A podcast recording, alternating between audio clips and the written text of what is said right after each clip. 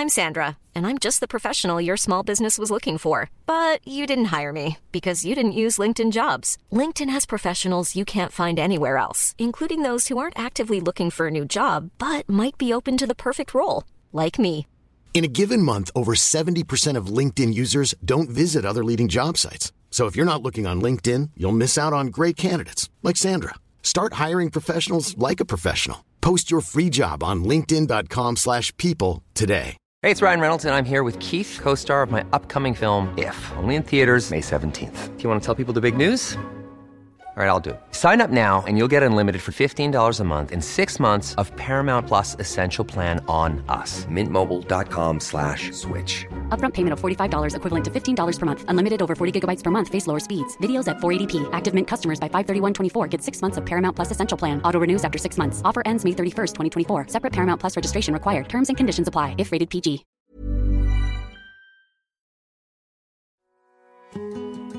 Du lytter nå til Sunnmørsfolk, en podkastserie fra Summersposten der du møter mennesker med ei historie å fortelle, et brennende engasjement, eller folk vi rett og slett er nysgjerrige på.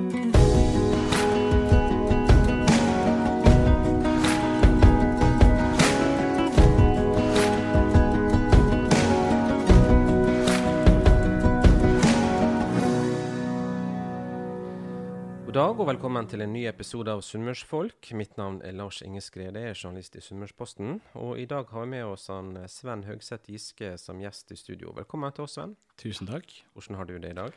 Meget eh, bra, vil jeg si. Det er godt å høre.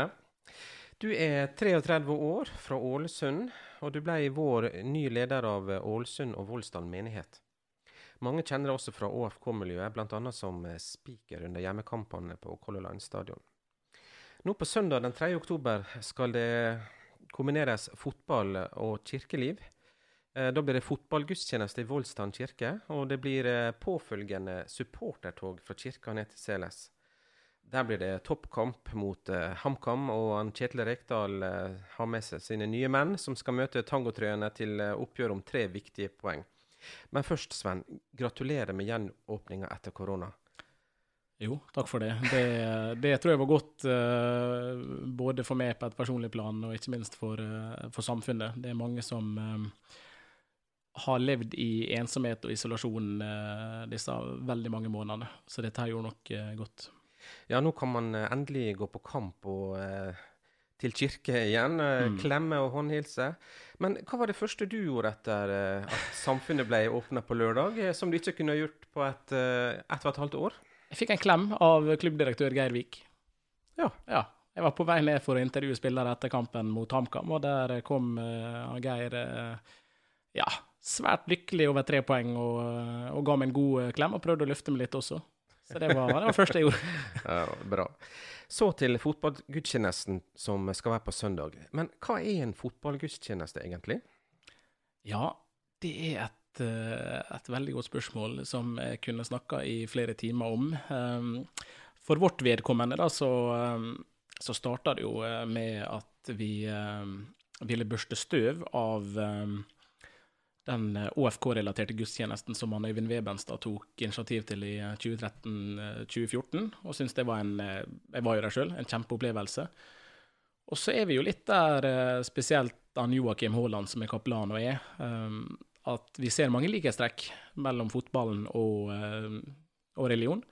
Mm. Og derfor tenkte vi at vi har lyst til å børste støv av den, eh, det temaet der, da. Fotball og, eh, og gudstjeneste. Så derfor fant vi ut når vi så på terminlista at det kunne passe seg å legge det til eh, 3. oktober, fordi eh, HamKam ser veldig bra ut. Det gjorde de fra første spark på ballen, og spådde vel at det kom til å bli et eh, toppoppgjør. Ja, hvor spesiell blir akkurat denne kampen? Nå har jo, eh, nå har jo samfunnet gjenåpna, og man kan fylle stadionet igjen. Og, og det er kamp om uh, topplasseringen i eh, Obos-ligaen. Ja, hvordan blir det på søndag, tenker du? Det blir jo euforisk. Eh, Jeg vet at det planlegges mye rundt kamparrangementet, uten at jeg kan snakkes veldig mye om det nå. Men det viktigste som skjer, det er jo to ganger 45 minutter når ÅFK-guttene skal prøve å nedkjempe et godt eh, HamKam-lag.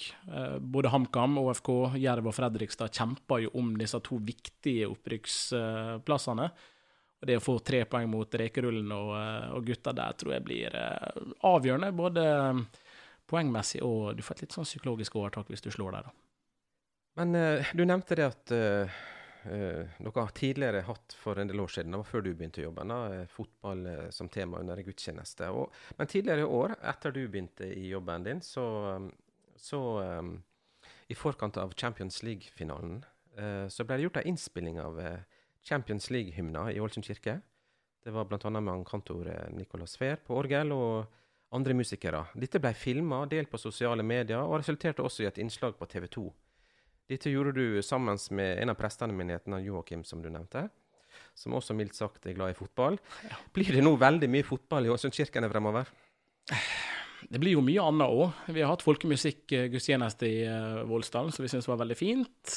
Så uh, driver vi og drodler litt rundt Hodelykt-gudstjeneste, som de har hatt suksess med tidligere. Og en Harry Potter-gudstjeneste. Så vi, vi prøver å kombinere gudstjeneste med tematikk som er relevant for folk, og som de kjenner igjen i, i sin hverdag, men som du samtidig kan dra ganske så tydelige linjer inn til gudstjenesteliv på.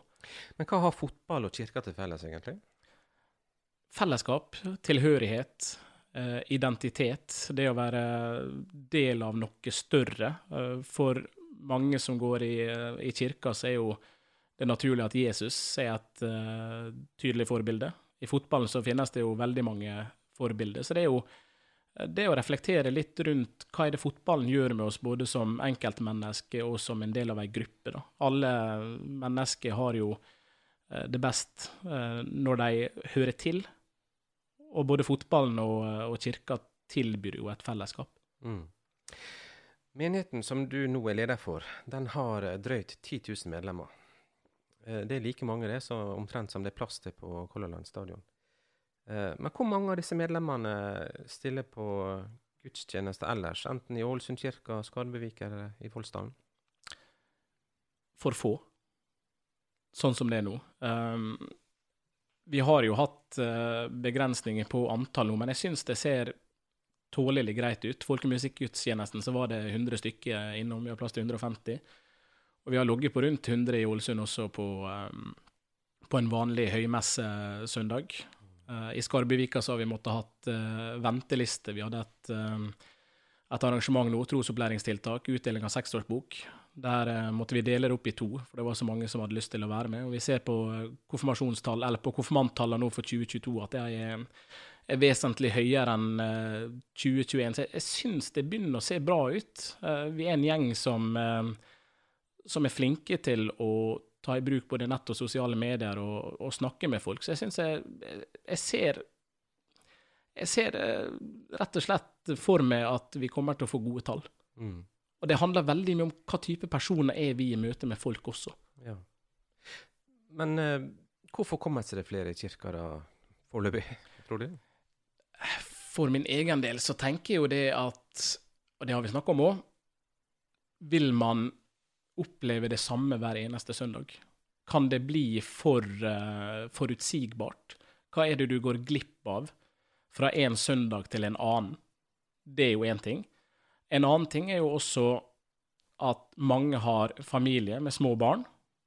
Litt uh, hva, hva, forventer du, eller hva tror du at kirka forventer når du skal til gudstjeneste? Jeg ser at det er veldig mange som, uh, som hysjer på barna sine, og, eh, og, nesten er litt redd for å lage lyd når de kommer inn, men det er jo ikke sånn det skal eh, være. Vi vil jo høre lyd. Jeg vokste opp eh, med å gå i, i Borgundkirka, med dyreklubben, og det ble tråkket inn dyr, og det var høstakkefester, og det var liv og rør, og du følte som barn og som forelder også at det, du kan lage litt lyd. Det er det jeg vil at vi skal ha i alle kirker. Men nå eh, satser dere på å nå barn og unge i større grad. Eh, hvordan skal dere klare å få det til? Først og fremst så er vi jo veldig heldige at vi har veldig mange konfirmanter i 2022. Og vi har eh, plattformer for å kommunisere både med konfirmantene og foreldre. Og det tenker jeg det er jo mye mer effektivt enn eh, en video på sosiale medier eller en plakat eh, i en butikk. Nå har vi muligheten til å, å fortelle både konfirmantene og, og, foreldre hva er det vi har å tilby. da. Og den muligheten må vi uh, utnytte. Men hvorfor er det så viktig å få flere barn og unge, spesielt da, inn i kirkene? Jeg ser jo at det er veldig mange som Ja, jeg har nevnt det ulike plasser til det kjedsommelige, da, men det som har utvikla seg nede på Voldsdalsberga, f.eks., med den slåssinga og drikkinga og festinga der nede, det er jo ikke sunt. Det skal ikke være slik at 13-14-åringer eh, henger der nede og utsetter seg for eh, risiko, utsetter andre for risiko. Og Da syns jeg det er viktig, når vi har ressursene til det, vi har rommene til det, at vi tilbyr alternativ som er mye, mye tryggere. Både for enkeltmennesker, for eh, grupper og for samfunnet også. Mm. Da har vi et ansvar når vi faktisk er i den posisjonen vi er i. Men uh, kan du fortelle litt om din egen bakgrunn uh, i kirka? da? Altså, Hva forhold hadde du sjøl til kristendom og ja, religion generelt da du var ung?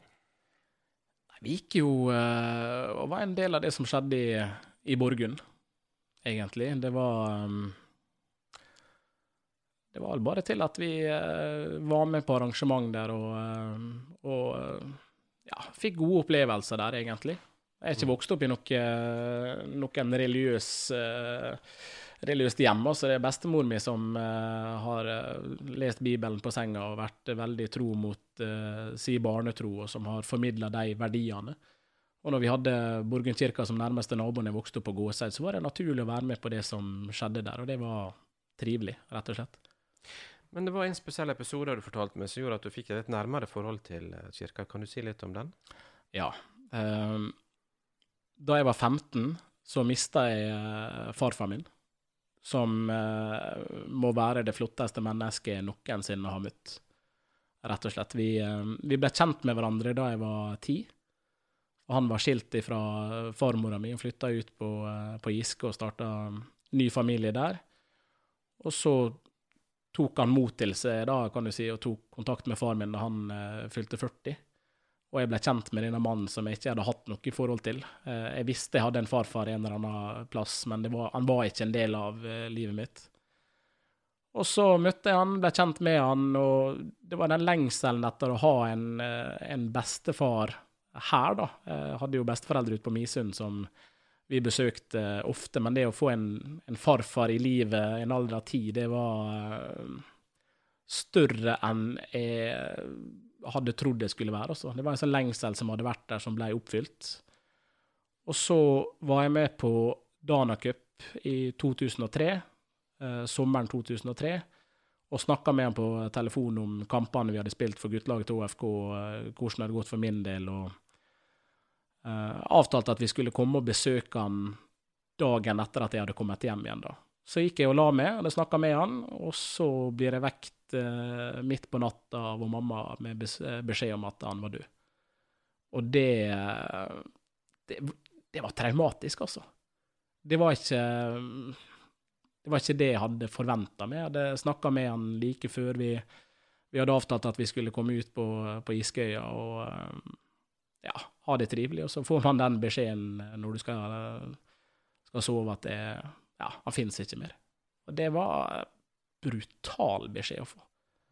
Uh, og det er noe som preger meg nå, uh, eh, 17 år etterpå, så.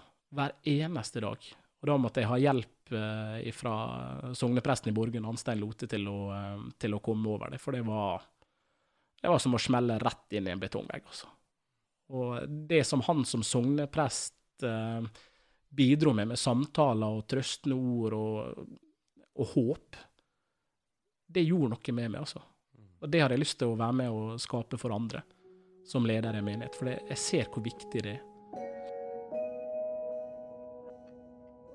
Ja, nå er du da blitt sjøl leder i menigheten, da. Og eh, hva, hva er, hvorfor ville du det, og hva er målet ditt med denne jobben? Målet mitt uh, er at Altså, jeg er jo privilegert. Jeg har hatt en fantastisk uh, oppvekst. Jeg, jeg mangler ingenting. Men det er ikke alle som er like heldige. Det ser vi, det er så tydelig å se. Og så er det noen som kan miste på samme måten som eh, vi gjorde i 2003. Hvis vi som kirke og vi som medmennesker kan være der og hjelpe folk gjennom ensomhet, gjennom angst, gjennom depresjon, gjennom tap, så vil jeg veldig gjerne være med på det. Det gir meg ekstremt mye. Og så har du jo sjøl eh, to små barn, to gutter, Mm. sammen med kona di og Ane. Yes. Hvor viktig er det for deg at uh, guttene får et forhold til, til kirka og, og budskapet, da? Jeg har veldig lyst til at de skal bli gode mennesker, så de kan drive med det de vil. eh, Forhåpentligvis fotball, da. Men eh, altså, det spiller ikke rolle for meg hva legning de, det viser seg at de har, hva de kommer til å utdanne seg til, hvor de bosetter seg. Det viktigste for meg er at de er snille og gode gutter. Gode medmennesker. Og eh, i kirka så syns jeg at vi, vi har de verdiene. Det er gode historier fra Bibelen som eh, som har en fin moral i seg, og jeg syns at vi er flinke til å, å være sånn som mennesker. Jeg syns det er noen av de fineste plassene du kan oppdra barn. Men eh, Sven, jobben som daglig leder i menigheten det er jo ikke første gang du jobber for kirka i Ålesund. Kan du si litt om hvordan du kom inn i arbeidet for, eh, for Fellesrådet, da? Ja, da må vi tilbake igjen til eh, 2007. Da hadde jeg frilansjobb i uh, Sunnmørsposten. Hadde nettopp eh, begynt der. Og så Jeg er jo glad i å jobbe, da. Og eh, mor mi eh, er jo arbeidsleder for uh, gravplassene i eh, Ålesund, det som etter hvert har blitt Nye-Ålesund. Så hun eh, hadde behov for en rastløs sjel som hadde lyst til å bruke kroppen. Og da ja, begynte jeg å jobbe på Borgund, på gravplassen der, om somrene. Og det fortsetter eh, egentlig bare. Hjalp til der. Og så utdannet jeg meg i Volda, tok en master i samfunnsplanlegging og ledelse der. Og fikk jobb i et kommunikasjonsbyrå. Mm.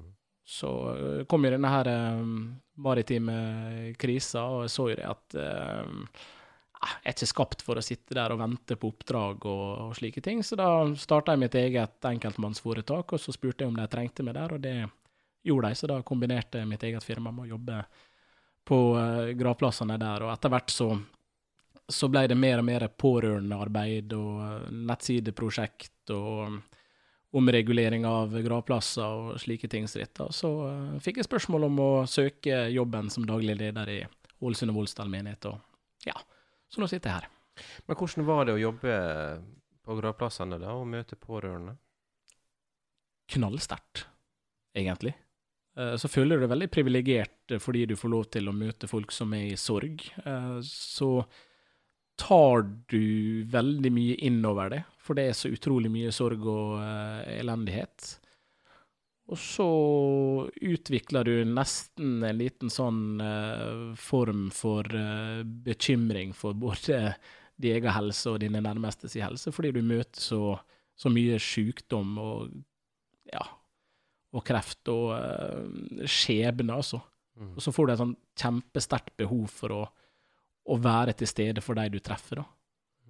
Men du lures på en måte til å tro at verden er full av død og, eh, og sorg. Så det er sterkt, altså. Det er krevende å stå i det. Hey, I'm Ryan Reynolds. At Mint Mobile, we like to do the opposite of what Big Wireless does. They charge you a lot, we charge you a little. So naturally, when they announced they'd be raising their prices due to inflation, we decided to deflate our prices due to not hating you. That's right. We're cutting the price of Mint Unlimited from $30 a month to just $15 a month. Give it a try at mintmobile.com slash switch. $45 upfront for three months plus taxes and fees. Promo rate for new customers for limited time. Unlimited more than 40 gigabytes per month. Slows. Full terms at mintmobile.com. Du lytter fortsatt til Sunnmørsfolk, der vi i dag har med oss han Sven Høgseth Giske i studio. Og Sven, du betegnes av folk som kjenner deg godt, som rett og slett fotballgal. Eh, Hva består denne galskapen i, egentlig? Ja, nå eh, lurer jeg nå på hvem du har vært og, og snakka med, da. Men eh, jo da, det, det er helt riktig. Det er en uh, lidenskap for uh, det vakre spillet som uh, ja, har vokst seg bare sterkere og sterkere. Ja, det sies jo at familieselskapet bl.a. må legges til rette for eh, fotballkamper, det være seg ÅFK eller Manchester United. Eh, ja. Kan du si litt om eh, hvor mange kamper du har fulgt eh, ÅFK? Jeg har gått glipp av tre hjemmekamper siden 1996. Og United, da? Jeg kan ikke huske altså Nå, nå er det ikke sånn at det er Paul Trafford eh, hver helg. Det har blitt utrolig dyrt. Men um, Nei, Jeg har vel eh, Jeg kan ikke huske å ikke ha sett en Manchester United-kamp, altså. Rett og slett. Bournemouth eh, borte i 2019, da eh, kona mi var på julemarked eh, med egen stand på Misund. Men den kampen så jeg i opptak, selv om jeg visste at vi tapte. Du, eh, du er jo annet opptatt av historikken til eh, ÅFK. Ja. Eh, ja, kan du si noe om ÅFK som kanskje ikke de fleste vet om?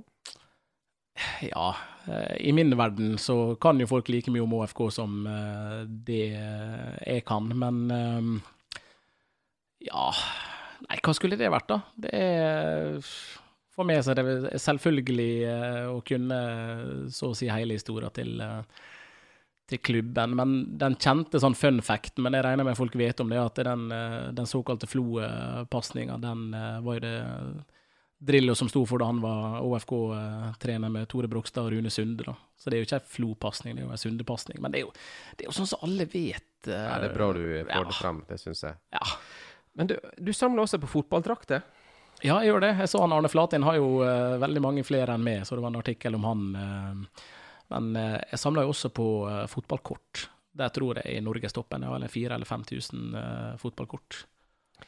Men du, jeg har hørt at det finnes et bilde av det med Molde-drakt på, stemmer det? Ja, Det er helt riktig. Fortell. Nei, jeg gikk jo helse- og sosialfag på uh, videregående, og så uh, skaffa jeg uh, Molde-drakt til et uh, morobilde. da. Jeg ser jo i ettertid at det var totalt idiotisk, uh, for det blir jo festa til, eh, til skolekatalogen. Men eh, det skulle jo være slik da at disse her klassevenninnene mine de skulle være sykesøstre, og så skulle de da ta tempen på meg da ved at jeg satt der i ei Molde-drakt. Hva er det som har skjedd med han? Han må jo være sjuk. Så det er jo det som er jeg ser at det kan utnyttes i ettertid. da. Det var vondt, og jeg vaska meg lenge etter at jeg fikk av drakta. Men du har sjøl sagt til meg at eh, du er uspiselig sjøl som fotballspiller, og at du hater å tape. Fortell.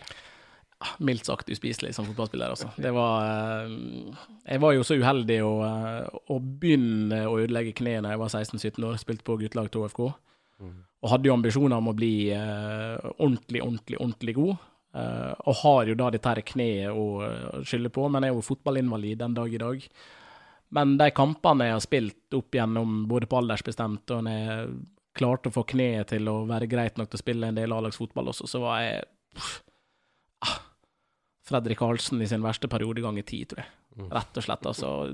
Heim inn i takling med strake knotter og strake bein. og kom i klammeri med dommere og medspillere og motspillere og publikum. Husker jeg en bortekamp på Søre Sunnmøre der jeg ble utvist etter å ha gått opp på tribunen og krangla med en uh, tilskuer. Så det er jo ja, mye rart. Hadde det, hadde det vært kamera til stede, og dette hadde vært på et høyt nivå, så hadde jeg jo fått et uh, ufattelig dårlig stempel. Men hvordan er det når OFK taper, da, eller United, da, for den saks skyld? Ja, nå taper jo ikke OFK. United taper jo. United taper jo så det synger etter. Det er jo trist å se. Jeg føler jo eh, av og til at det er i sjela til han Solskjær, ikke sant. Og, nei, jeg tar det fryktelig personlig, og dagene eller ukene fram til neste kamp, eh, så kjenner jeg det så voldsomt på kroppen at jeg bruker å si til kona mi at jeg kan ikke holde på med dette her lenger. Jeg kan ikke følge med, jeg kan ikke leve meg inn i det, for jeg blir fysisk forferdelig dårlig. Og dagen etter et OFK eller United-tap, så kjennes det ut som jeg har vært på tidenes dårligste fest. For å si det sånn. Men eh, ja, av de samme kildene, da, som ikke skal røpe navnet på, så betegnes du jo også da som et eh, klassisk ja-menneske. En eh, snill og omgjengelig og flink fyr som bryr seg om folk. Selv om de kanskje har et annet ståsted enn, det, enn du sjøl har. Er det litt av grunnen til at uh, dere har valgt uh, Liverpool-sangen 'You'll Never Walk Alone' som allsang i kirka nå på søndag? Ah, ja, nei, det ja, Da må vi igjen tilbake igjen til eh, farfar min, tror jeg. Han var ihuga Liverpool-supporter. Eh, men han ga meg Manchester United-effekter til jul og bursdag, og det, det syns jeg er fint. Og så spilte de 'You'll Never Walk Alone' i begravelsen fra, fra Giske kirke. da. Og den, det satt i som en fantastisk opplevelse. Og så prøvde jo jeg å få han Rune Huse og ungdomsmusikken til å spille Glory Glory Man United. Du prøvde på det, ja. Ja, men han eh, overbeviste meg. Da sa jeg ja, det går greit. Det er bare godt å høre. Ja. Men du, hva er det som driver det, da? Altså Enten det er fotball eller kirka eller på andre områder. Hva er det som inspirerer deg? jeg får veldig mye energi av å, eh, å være aktiv, altså. Å skape ting og kjenne på sånn positivt stress. Um, så det er vel rett og slett bare at det trekkes mot uh, opplevelser og ting det skjer. Jeg, jeg, liker ikke å sitte i ro. Jeg Hvile kan jeg gjøre når klokka har blitt uh, halv elleve eller når jeg har nådd en viss alder. Men jeg har mye energi, og da, ja, da skaper man ting, tror jeg.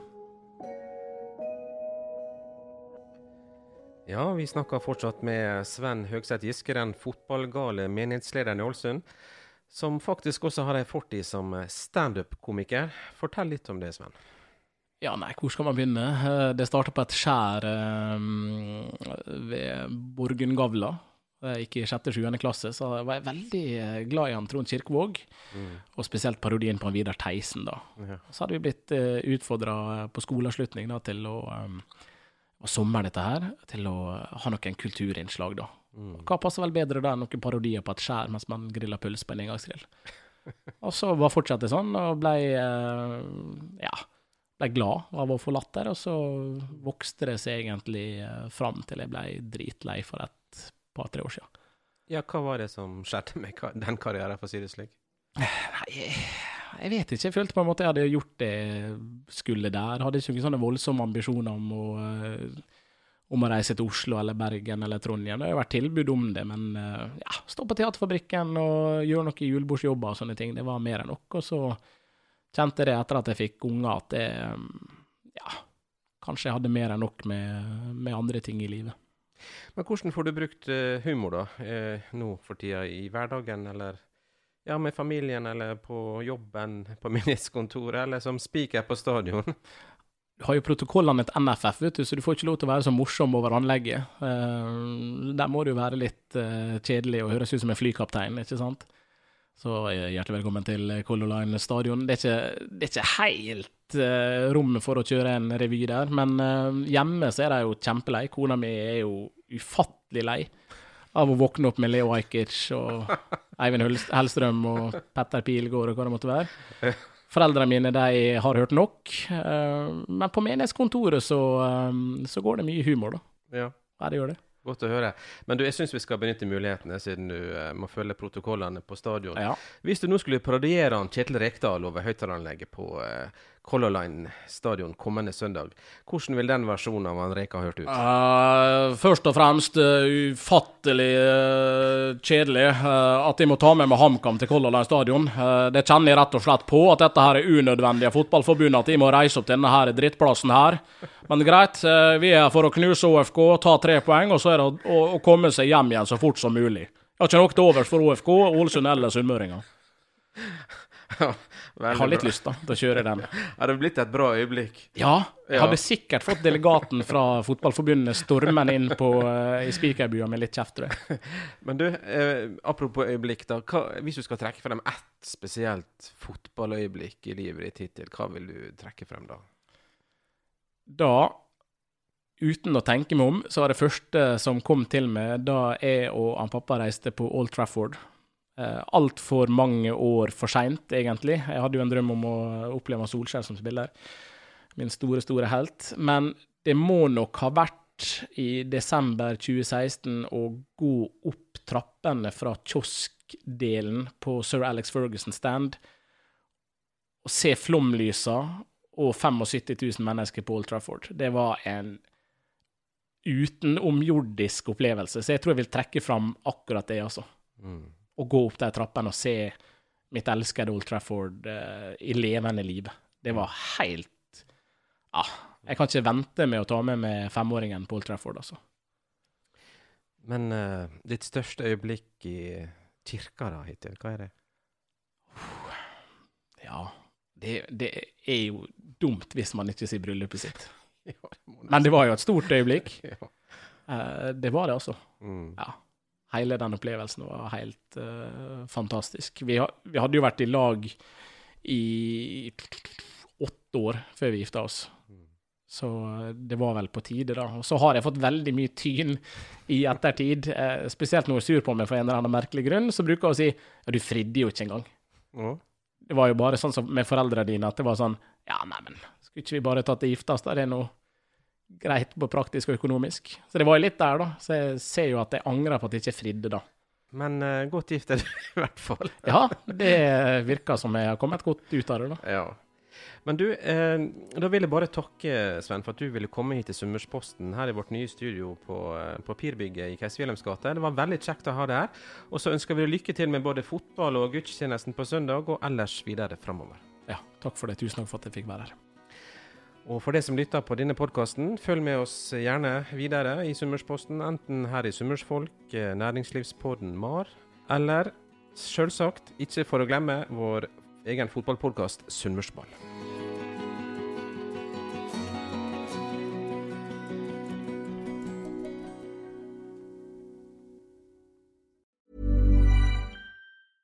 Hey, it's Paige DeSorbo from Giggly Squad. High quality fashion without the price tag. Say hello to Quince. I'm snagging high-end essentials like cozy cashmere sweaters, sleek leather jackets, fine jewelry, and so much more. With Quince being 50 to 80% less than similar brands. And they partner with factories that prioritize safe, ethical, and responsible manufacturing. I love that. Luxury quality within reach. Go to quince.com slash style to get free shipping and 365 day returns on your next order. Quince.com slash style. Imagine the softest sheets you've ever felt. Now imagine them getting even softer over time. That's what you'll feel with Bowl and Branch's organic cotton sheets. In a recent customer survey, 96% replied that Bowl and Branch sheets get softer with every wash. Start getting your best night's sleep in these sheets that get softer and softer for years to come. Try their sheets with a 30-night guarantee. Plus, get 15% off your first order at bowlandbranch.com. Code BUTTERY. Exclusions apply. See site for details.